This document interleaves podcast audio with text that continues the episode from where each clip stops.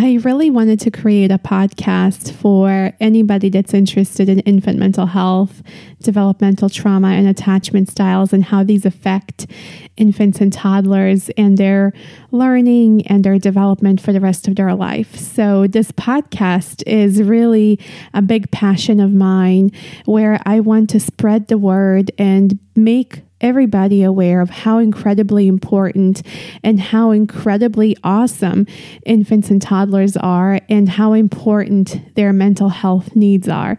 In the podcast, I am hoping to have engaging conversations and interviews with co hosts and um, have some really awesome information to share with parents, healers, and helpers all over the world. I am really working hard on creating segments called Baby Perspective perspective segments where we hear about the baby's world from a baby's perspective because in the infant mental health world, that's really something that's a big part of treatment and helping infants and toddlers because we want to see the world from their perspective and understand it. So I am hoping my goal gets established really well and that the message is spread all over and that people enjoy what I have to say. So here are some clips of the upcoming season and what you can expect. Hi there, moms, dads, healers, and helpers around the world who love babies and toddlers. Welcome to another episode of Raising Baby. I'm Selma, and I'll be your host. The piece of attunement that comes in with expectation is if your baby's not affectionate, well, how does he show affection? How does your baby show that she loves you or he loves you? And when we when we need to change our expectations to your baby's way of communicating. Mm-hmm. So, for example, I have one that will not hug or kiss me, but he uses me as a secure base. So, for example, the baby comes to me, sits on me to interact with the world, but he will not hug or kiss me or anything like that. I'm just a secure base. I am a baby, but I do have mental health needs. I'm a human being with the exact same organs and structures you have.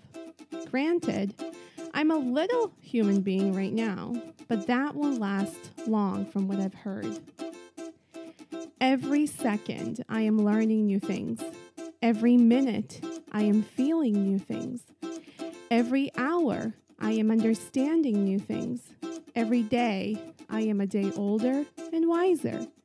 Every week, I am stronger and bigger. Every month, I reach new milestones. Every year, I see the world from a different perspective.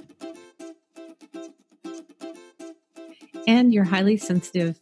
You know, babies often do have more colic, and they're the ones that are going to look like wise little babies because they're just taking everything in and they may be more reactive to sound or to temperature or to noise or the TV or things like that. So putting them in a place where there's less stimulation, where it's not as bright and maybe it's a little bit more quiet. If you really tune in and watch them, you will see what they need to thrive. Thank you so much for listening to today's show. I am incredibly lucky and honored to have you be part of this journey with me. I want to thank you for your time and dedication and interest in infant mental health and raising babies. Have a wonderful rest of your day, and I look forward to speaking with you next week.